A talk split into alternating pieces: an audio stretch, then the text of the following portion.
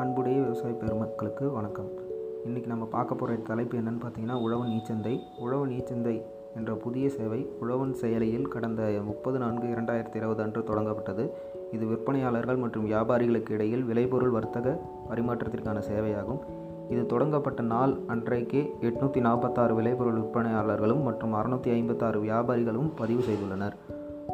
எனவே தற்போது நிலவி வரும் ஊரடங்கு காலத்தில் விவசாயிகள் தங்களது விளைபொருளை நல்ல விலையில் விற்பனை செய்திட உழவன் செயலியில் உள்ள உழவன் ஈச்சந்தை சேவையை விவசாயிகளிடையே நன்கு பிரபலமடைய செய்யுமாறு கேட்டுக்கொள்ளப்படுகிறது.